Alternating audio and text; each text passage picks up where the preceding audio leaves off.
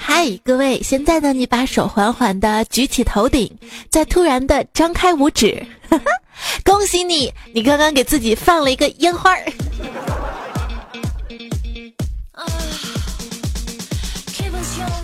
烟花在放，我们在浪，手机边见的你还好吗？欢迎你继续来收听没点内涵怎么过节的糗事播报，我是周二的主播彩彩。今天突然发现啊，1024程序员节哈，在这里呢，我想对各位手机边亲爱的程序员朋友们说一句 ：PHP 是最好的语言。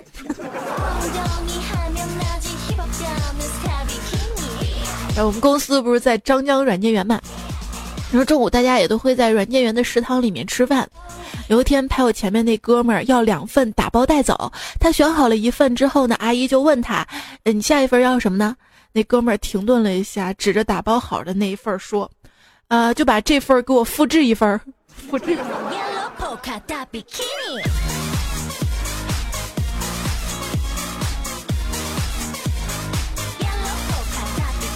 同事说他室友啊，他们4个都是程序员。今天打扫卫生的时候，在洗脸池就发现了一根女生的长头发，很震惊。事情已经很明显了。他们其中有人瞒着我们，开始买假发女装了。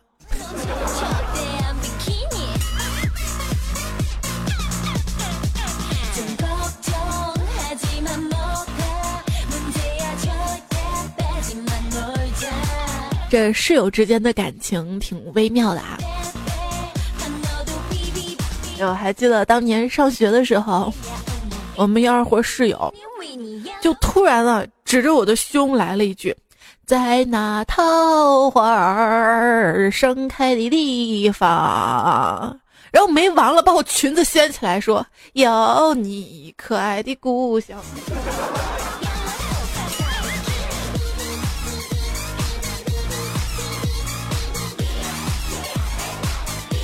大3的时候有一个周末，宿舍里面睡懒觉，迷迷糊糊听到下铺有那么一点点动静，伸头一看，耶，2伙室友把她男朋友带来，在宿舍里面准备那个啥。无奈之下，我只好装睡啊，那真的是有生以来最漫长的1分钟。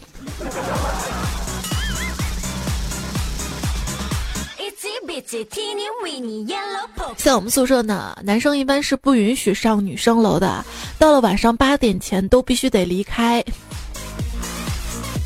所以很多人都8点前把事情就做了嘛，否则到8点的时候，我们宿舍那个楼管阿姨就会大声的喊：“姑娘们送客了！”那画面太美，不敢想象啊。那8点之后呢，应该再晚吧，11点熄灯之后啊，我们会在寝室里面夜谈。那天一个2伙室友就说了啊：“哎，你们知道吗？男人身上有一个女人没有的东西，硬硬的凸起的，它是男人的象征。”我说我知道，那有啥大惊小怪的嘛，我还摸过呢，喉结呗。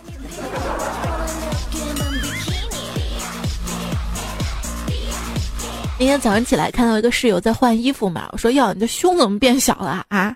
他说：“哎，最近学习累嘛。”话音刚落，远处悠悠传来了一句：“这么说你是在绞尽乳汁的学习吗？”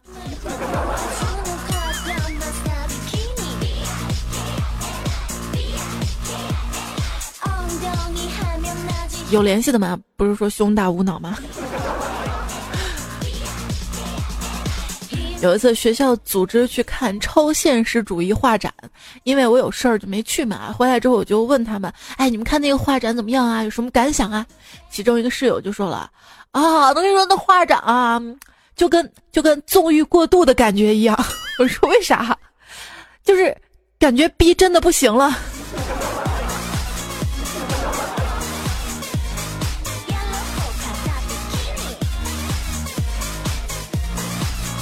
快毕业了，我们就在一起聊的话题大部分就是找工作的了。一个姑娘说了：“哎，这找工作呀，就跟找对象一样，不能急，不能随随便便的。”我说：“对，找工作就跟找对象一样的，都要干得舒服的。”说完觉得哪儿不对。一个妹子有一天有点干呕的要吐的样子，然后我就关心啊，怎么啦？有了吗？啊，这是关心吗？然后她说有个毛线头啊，难不成生个小黄瓜？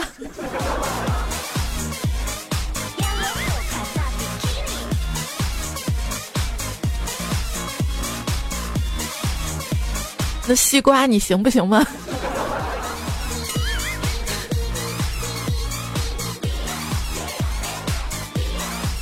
转眼我已经毕业好多好多年了，今年呢是我表妹上大学嘛，我就跟她讲啊，这个你高中没谈恋爱，大学啊一定要谈，不然你大学就不完整。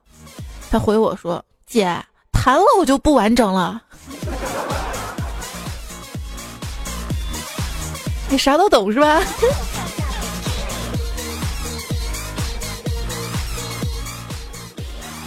一朋友说，大学的时候嘛，因为要自己洗衣服、打扫卫生，手就已经起了老茧啦。于是就发了一个说感叹了一下，上个大学手都起老茧啦。结果发出去看到第一条评论，我就知道我错了。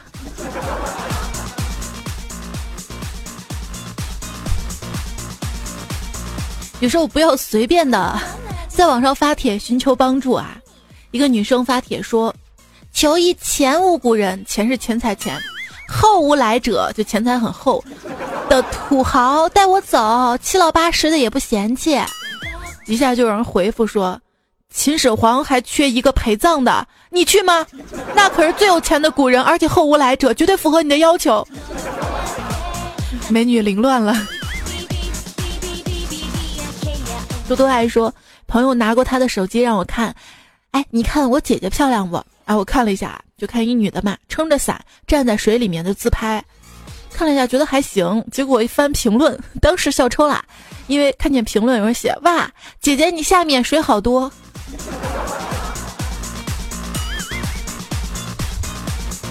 顺其自然说，我第一次看到女同事下面的时候，非常的吃惊，居然那么黑，看上去还很脏，甚至有点恶心，特别还有两片皱巴巴的肉，还有点深色油腻的样子。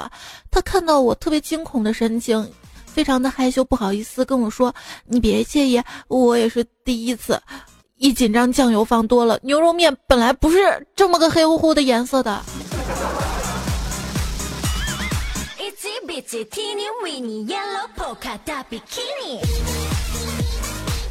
小小鸟说，有一天女神发表了一条心情，清晨醒来，阳光照射在脸上，感觉很温暖很舒服。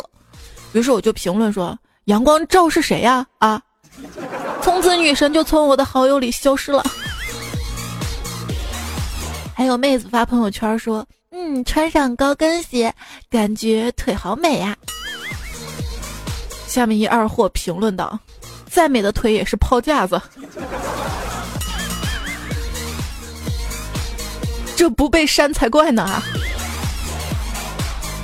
一个女生上厕所嘛，突然她的那种卫生棉那个线头不见了，没办法拿不出来啊，就发帖求助。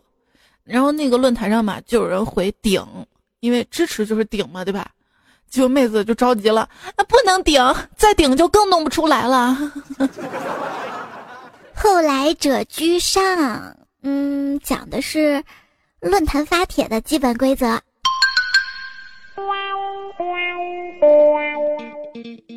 一个大富婆请了3个保镖，分别守护她的粮库和金库和银库。第一个保镖自豪地说，我守粮。第二个保镖自豪地说，我守金。第三个保镖郁闷地说，我不干了。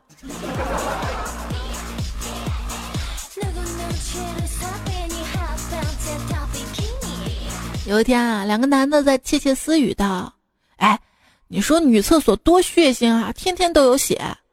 第二个男的说，男厕所才恐怖呢啊，整天男厕所有多少小孩在飘啊。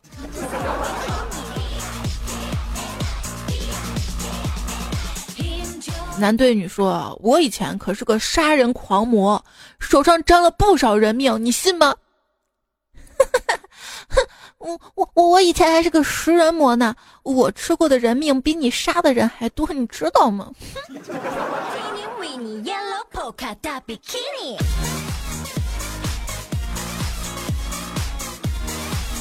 一个屌丝给女神递了一封情书，女神看完不屑一顾，哼，这种东西只能拿来当厕纸，好吧？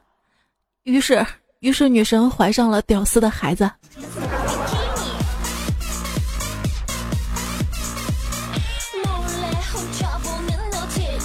那天走在路上，无意间听到一个女子跟别人打电话，说了一句让我百般沉思的话：“你别惹老娘，小心老娘使出断子绝孙嘴。”嗯，我应该没有听错。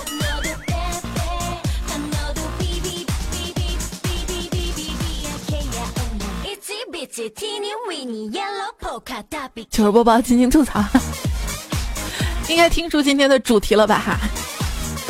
说出身边内涵的那么一点点糗事儿啊，过节的嘛啊！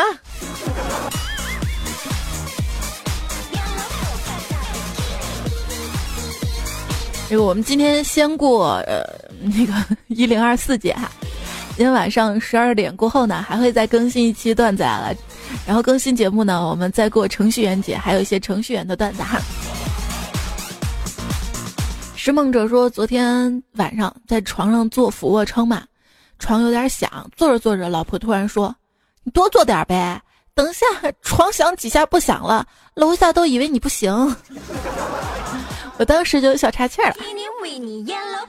很多时候都有误会哈。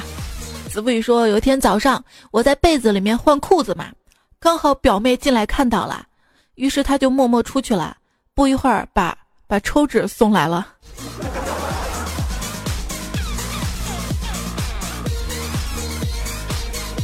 优雅的颓废说，一家人吃火锅，我先去洗手，小姨子也来了，洗手液怎么也按不出来，后来我一使劲儿弄到小姨子裙上了，洗完手回到座位上，老婆说：“妹，你那个裙子上白色东西是啥呀？”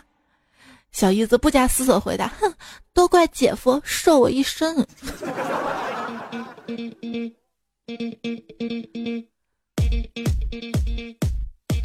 我同情你啊，其实最近最同情的应该是这个月分手的朋友。除了分手，而且你看，连情侣头像、情侣网名都换不了。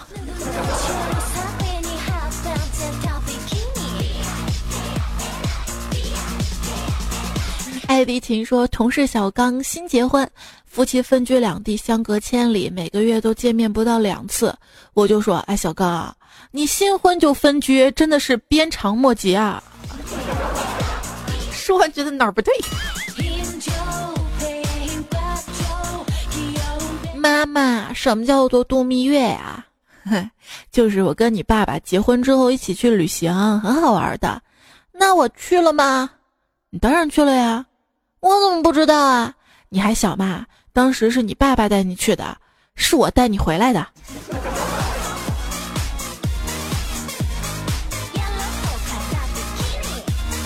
此时此刻说，假如我喝醉了睡在你的床上，你会怎么做呢？附香艳美女照片，一送我回家，2偷偷亲我一下，3在一边呆呆看着熟睡的样子，4偷看我的手机，5难得的机会趁机表白，6难得的好机会发挥人类最原始的兽性，7躺在我身边轻轻的搂着我睡，8给我盖好被子自己去睡沙发。神回复，我会打你2嘴巴子，你少在那装熊，起来继续喝。怎么办？常理出牌吧。小黑，你不要这样，那里是尿尿的地方，你不要舔呐、啊！你，怪叔叔羞红着脸，带着哭腔哀求道。小黑愉悦地看了一眼怪叔叔，沉默不说话，回头继续舔着马桶啊。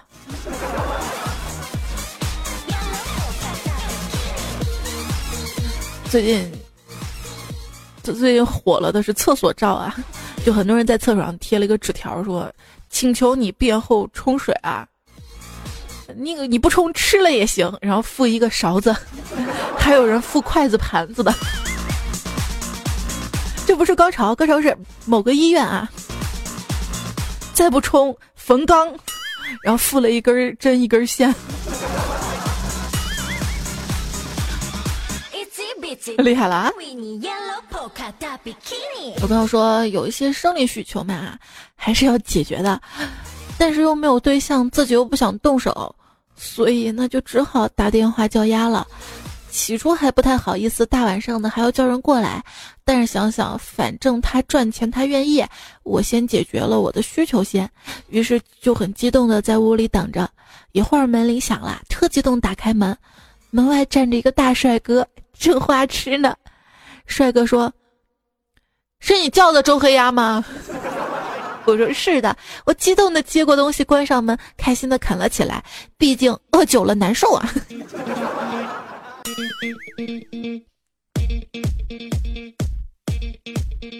你知道最丧心病狂的广告是什么吗？就是旺仔牛奶那个广告，让那些未成年的少年少女在广告里一边笑一边不知廉耻的大叫我要我要，然后把白色液体从柱状物中倒到自己嘴里，全部喝下去之后还要学狗叫汪汪。统计表明，出现统计表明这四个字的广告内容都是骗人的。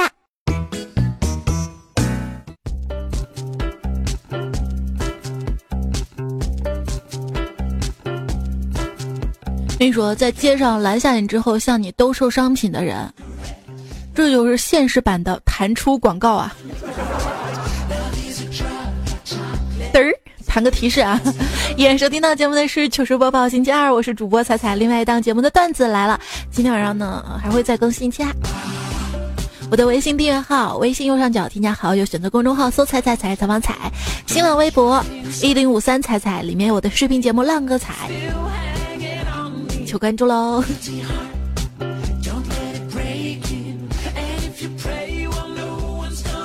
话说啊，有个女孩子画蝴蝶画得特别好看，但是她每次从来不在班里面画，都是回家画。一天，一个男孩就想知道这个女孩子为什么画得这么漂亮呢，想学呀。于是他偷偷地跟踪女孩，到女孩家门口，就看到这个女孩往桌子上倒了一些墨水，一屁股坐下去，然后他学会了，回家呢也这么画。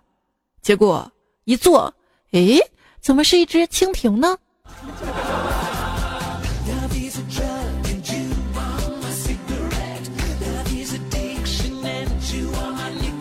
夏天嘛，蚊子特别多，小明的家里面挂起了蚊帐。晚上小明睡不着，看见一只蚊子从蚊帐上的一个小洞飞进来，又飞出去，然后又飞进去，又飞出来，如此循环啊。小明来了兴致，就跟着念进去出来进去出来。这个时候只听见他爸在隔壁房间大吼一声，老子不用你指挥。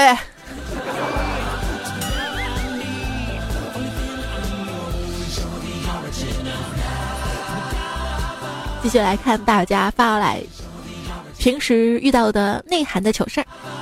流浪猫说，我的同桌的头发嘛是自然卷，然后我就跟他说你的头发是狗毛，他说你头发才是狗毛呢，于是我就拔掉他的一根头发，问坐在我后面那个女生，哎，这什么毛啊？突然后面那女生给了我一巴掌，说你流氓。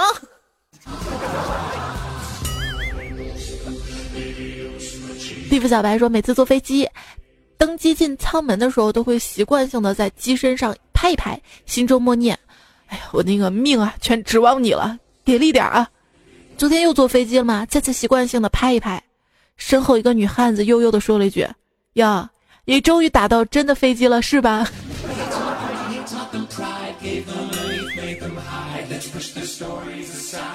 志娇说，今天坐在办公室里面抖腿啊，同事来了一句，哟，抖这么厉害，你打飞机呢啊？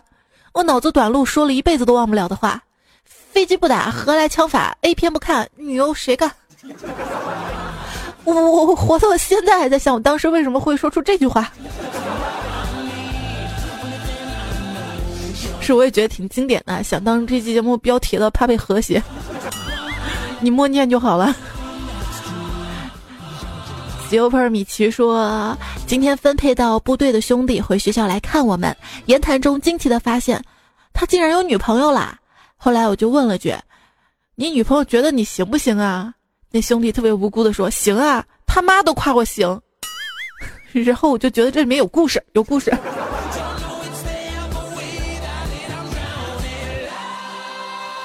阳光说，彩彩自从听了你的节目，整个人就不好啦。上次去成都路过一条街的时候，老远就听见喇叭在喊，过来看过来看，买这个让你瞬间告别双手。我勒个去，大庭广众之下还有人卖充气娃娃的。等我跑过去看的时候，好吧，原来是手机支架。彩彩，我想正常点。林海美潮说，有个女孩问我，你是逗逼吗？我说不敢逗，怕怀孕。如果只是逗逼的话啊，不会怀孕的，因为逗逼就是在外面溜溜就不进去啊。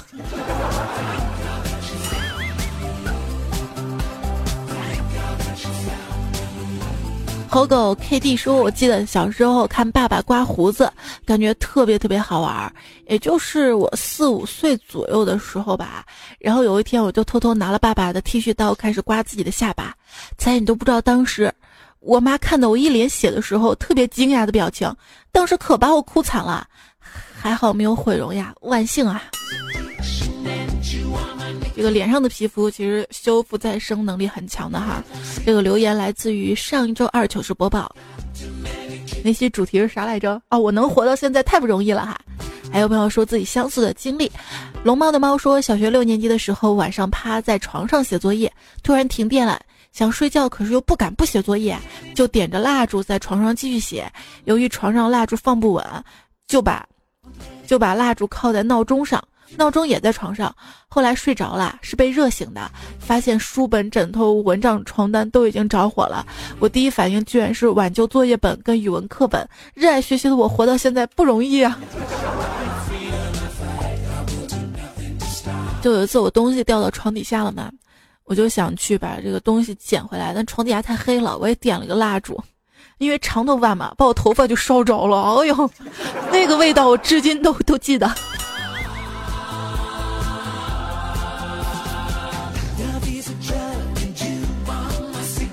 三鱼嫂说，我记得我小时候有一天早上去上学，大概8岁的样子，我们4个小孩走在路上，走的是路边，怕有车嘛，结果后面有一辆摩托车刮到了我。路边是个树林，树林下面就是河，树林里面有很多竹叶，很厚的那种。我其实没事儿，那个骑车的人被另外同路的小朋友拉着，不准走啊，可是他们居然没一个人下来找我。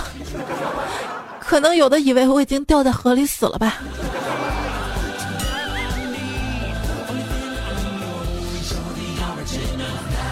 安内卫说，我才是经历过很多生死劫的，小时候被开水烫过，被电过，被水淹过，家里发过火灾，出过车祸，还发过急性脑膜炎，被殡仪馆拉尸体的车运到医院的呢。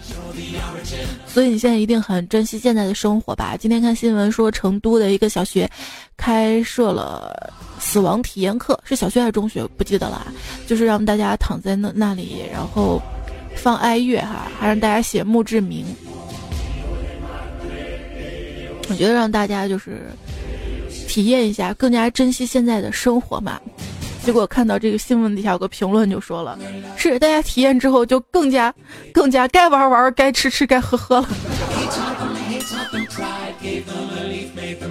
医者从心说，我娘亲最狠的一次是抽完我，把我关到了凉房里，那个黑漆漆的夜里，我跟一群大耗子在一起啊。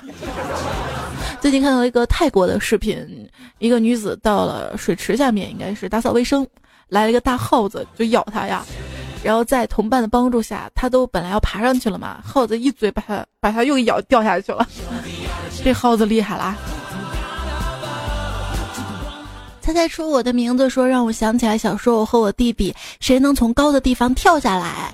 我走到一处很高的地方跳下去，咣，我就哭了，我弟还笑着。后来我额头破了，流了一脸的血，把我妈吓得不轻啊。我叫应楚林说，猜猜我小时候过年的时候买了个鞭炮，然后跟几个小伙伴去炸粪坑，结果炸得我一身的翔，到现在都忘记不了。我妈看到我的样子，那哈哈哈笑啊，然后把我带去给亲戚看呐、啊，哈哈哈哈哈哈，他居然不给我洗。到现在长成亭亭玉立的我，一到过年这个梗还在重复呀。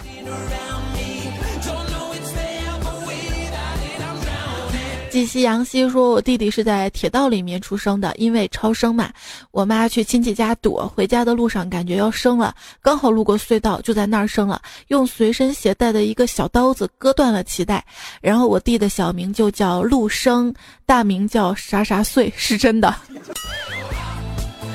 不容易啊。风说，今天这个话题让我想起很多啊。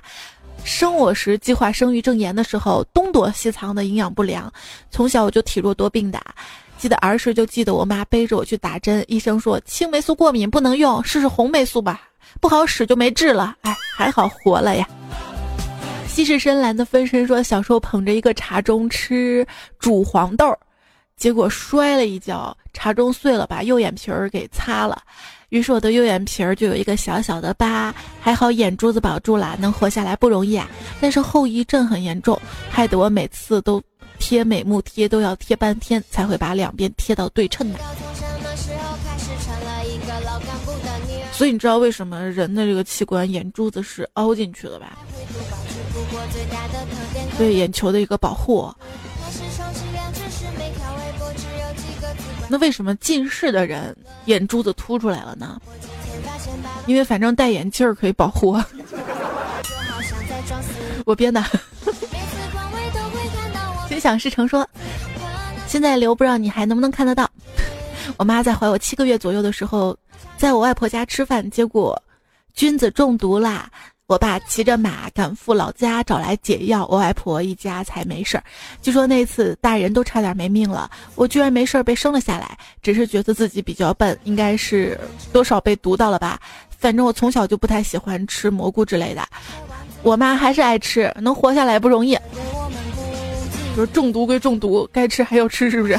最近网上就有人说蘑菇中毒的糗事嘛，佳佳就说了，记得初中吃蘑菇中毒的时候，因为不知道自己中毒了，还顽强的去上课，然后我就看到同桌的英语课本上有个穿红色高叉泳衣的人在那儿荡秋千呢，我就跟我同桌说了之后，他睁大眼睛在英语课本上找了一节课都没有找到那个穿高叉泳衣的美女啊。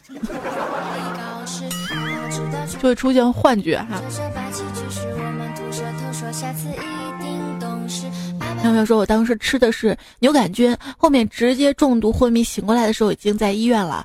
我总看见那种黄绿色线条组成的水母从头顶飘下来，我伸手去拉还可以拉丝呢，然后只要盯着天花板就可以看见大片片的那个时段都在放恐怖片，搞都不敢睁眼睛啊。还有说，初中的时候轻度中毒，中午趴学校课桌上睡觉，就看着桌子上各种奇幻画面，跟放电影似的，给我给乐坏了，以为自己有特异功能呢，想看什么就能看什么，到处去跟同学说啊，没人信。哎，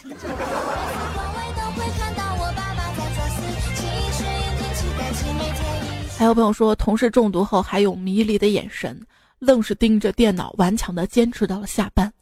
后来他才说，美人鱼在他眼前晃悠了一上午，下午到了医院就换成独角兽了。点点滴滴说，我有个同事说，他几个月大的时候，他奶奶喂他4个豆包，差点呼死他。有迷你彩嘛，每次一去超市就想要果冻嘛，然后我就跟他说，这个果冻4岁以上的宝宝才能吃，你现在才2岁半，对不对啊？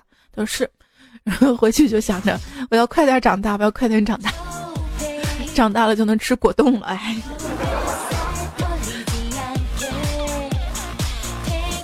还是西施深蓝说，那个爱吃苍蝇的小朋友，前世或许是青蛙王子呢。洋洋说，昨天晚上睡觉前吃了1盒周黑鸭，现在感觉我的菊花在发烫。当时我就琢磨，你是用哪个嘴吃的？菊花发烫。阿宝说，如果我打电话的时候听到对面嘶啊，那多半是刚吃完周黑鸭。我觉得你这个段子多半是编的，因为周黑鸭它不是那种辣，它是甜辣的，大概要等上那么几秒钟才会觉得辣，所以应该吃完是，啊，应该这种感觉。它就像是霸道总裁甜蜜的吻，3秒辣味肆意掠夺你的每一寸味蕾，无法抗拒，一口气吃完半盒啊，简直辣得干柴烈火，然后就完了，就还想再要一盒，说的我都想吃啦。那各位好朋友们，如果说你也有跟周黑鸭相关的段子啊，也欢迎你通过我的微信订阅号，我的微信订阅号是彩彩嘛，然后右下角有一个有奖征集，然后通过这条图文消息的留言发送过来，那前100位都是有奖品的哈，前10位呢是送周黑鸭1000元代金券，后面90位呢我们会送到的是彩彩定制版爱的5000宝宝抱枕。然后雾起说，直到昨天老婆一直以为周黑鸭是用一种黑色的鸭子做的，就跟乌鸡一样的鸭子是被黑化的吗？这个是卤出来的吧。话痨说，在武汉待了几个月，吃过不少周黑鸭，一直有个疑问，那么多鸭身子去哪儿啦？被卖身的人买走了吧。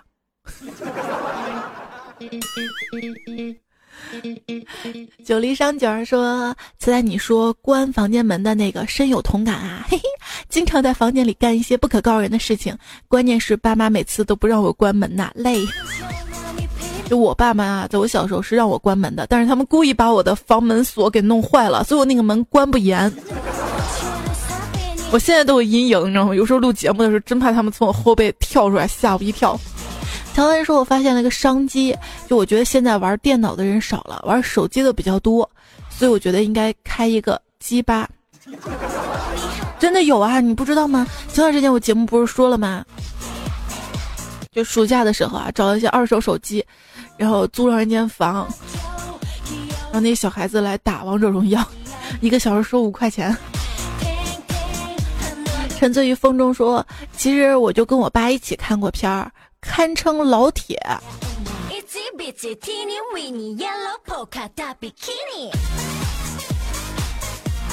不用派说，我以前啊就锁着门打游戏，哎，只不过没算到我妈有门钥匙啊。啊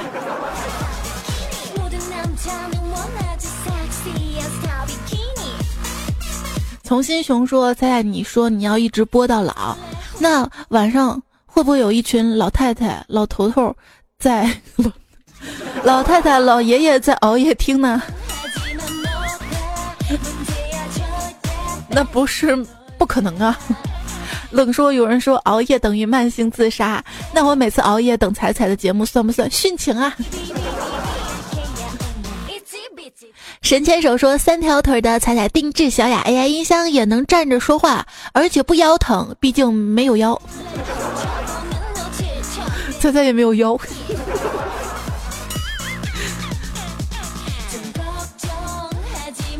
能说话就行啦，啊，不光能说话，还能唱歌，还能问答，还能。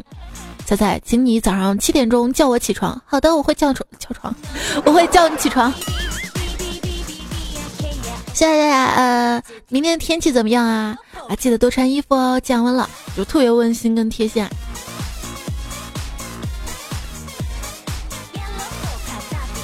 夏夏，你有男朋友吗？啊，反正他会告诉你的。可以跟他对话哈。然后之前不是参加过众筹嘛，众筹结束了，很多朋友没有买到哈。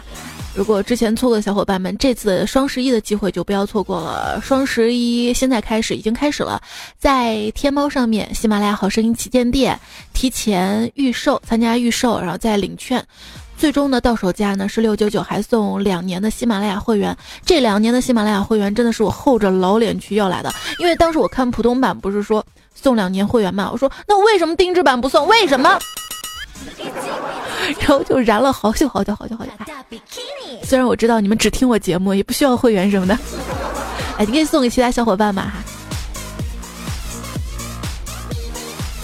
哈。特别特别感谢大家支持。像陈博就特别好啊，他说昨天去相亲嘛，竟然跟那个女孩一起听了你的段子，是不是相亲没听成，竟帮我拉了个粉丝啊？希望得到你们俩的好消息啊！就我给你们找话题呢，你知道吗？你现在就可以给这个姑娘说，快听这期节目啊，那个彩彩赌你了，说了咱们俩的事儿。然后他一听这期节目前面不是特别内涵嘛，啊，然后就特别想，然后就想你了，然后就跟你在一起了，多好！我的天，说捂住彩彩嘴不让彩彩哭，彩彩竟然顺便给我来了一段 B-box。你是用什么捂住的？首先，如果是用嘴巴捂住的话，咱试过一下嘛。哎，我突然发现一个特别严重的问题，就是，哎，我一开始这段不是这首背景音乐，怎么又变成比基尼了？放弃说刚听完恐怖故事睡不着，本想听个段子缓一下，然后就听到了开头的笑声。哦，你也不是这么笑的呀？我忘了。录。于鲁还是迅达说：“彩彩，节目开头笑声真的是你吗？吓得我差点掉粉儿。是不是你白天打的粉底特别厚啊？还有美 K 最爱彩彩才是采访彩，还有翟贺凯，不好意思啊，把你们吓住了，不好意思啊，安慰一下。小小巨蟹座说，据说只要半夜0点对着镜子大喊3声，你妈就会出来打你。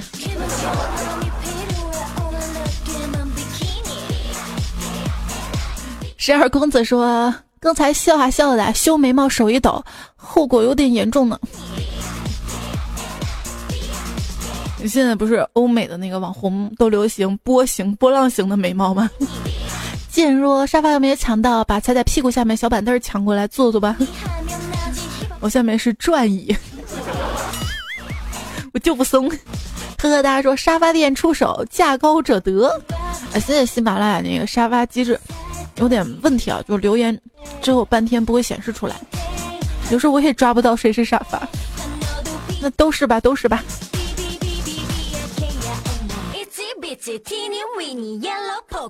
看到大家在评论里面玩得很开心啊，希望大家可以继续这么开心下去。今天糗事播报就先告一段落哈，接下来呢我还会再录一期段子来啦，我们等会儿再见吧，也可以先晚安。谢谢 Master 路飞、知交、赵野、拉拉、德玛夏、有天、油菜花、伊本孙、六月奇迹、恋爱日常事 and OZA、 无所畏惧、梦、墨尔本情、 Mr. G、 Lily。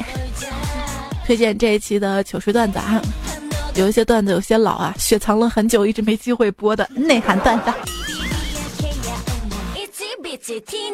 好啦，等会儿再见啦，拜拜。我特别坚强，剪指甲都不用打麻药。